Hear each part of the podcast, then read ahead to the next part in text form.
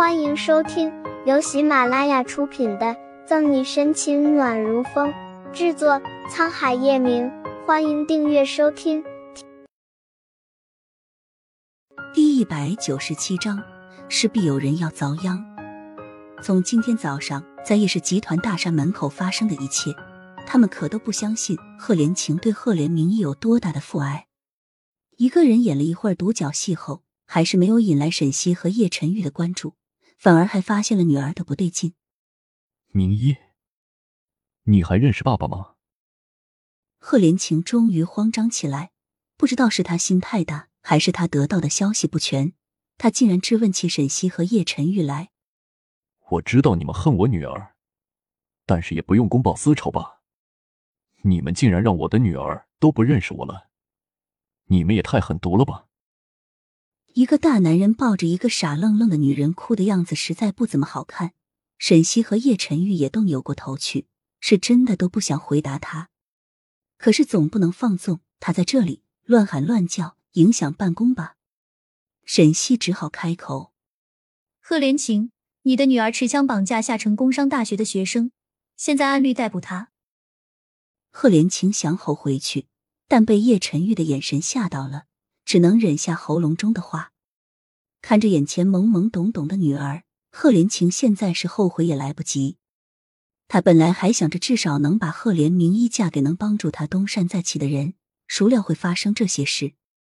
让贺连晴看过了贺连明一以后，沈西就叫人把贺连晴先带到警局里的某一个地方，等门口的媒体都走了再放他出去。总算是打发走了恼人的贺连晴，顾青和技术科的刑警也把手机以及他们调查出来的信息都打印了出来。手机上确实找不到很多有用的资料，但是我们把他的通话记录都调出来了。放下东西，他们也就回去了。沈西没有动，让叶晨玉先拿起了资料。翻看着资料的叶晨玉脸色越来越黑，这让沈西也忍不住拿起了一份资料。只见赫连明一的聊天记录密密麻麻的，全都是打给岳雨琪的，中间只掺加了几个家人朋友。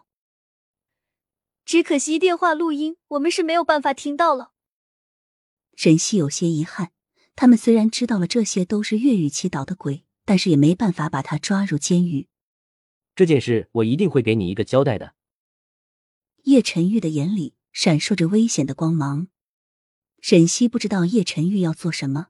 但看他的样子，势必有人要遭殃。简单给叶晨玉做了笔录，沈西就让他先走了，而他则去审赫连明一。当天晚上，岳阳就收到了叶晨玉送来的邀请信，忐忑不安的到了叶晨玉家门口，一路跟着叶老太太带来的管家走到惬意的叶晨玉面前，岳阳更有了一种不妙的预感。虽然这个强大如斯的男人是他外甥，可每次面对着他，岳阳都胆战心惊。坐。不等岳阳问出心中疑惑，叶晨玉倒是先客气的让岳阳在自己对面坐下。岳阳怀揣着不安，战战兢兢的坐下。一位保镖端着一个盘子进来了，拿给岳阳的不是一杯茶，却是一份资料。看了看面无表情的叶晨玉，岳阳心下一紧。拿起了资料，赫连明一绑架顾春寒和意图谋杀被捕，这件事您应该还不知道吧？叶晨玉轻飘飘的开口，一张嘴却是这么劲爆的新闻。岳阳听到这里，看着赫连明一的通话记录上全都是自己女儿的名字，岳阳脸色骤然失去血色，也明白了叶晨玉叫他来的原因。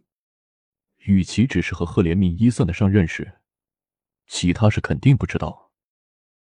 岳阳笑得很勉强，尽管自己就是死不承认，但是自己女儿的性子自己也知道，这件事还真的有可能是自己女儿指使的。联系的这么频繁，只是算得上认识而已。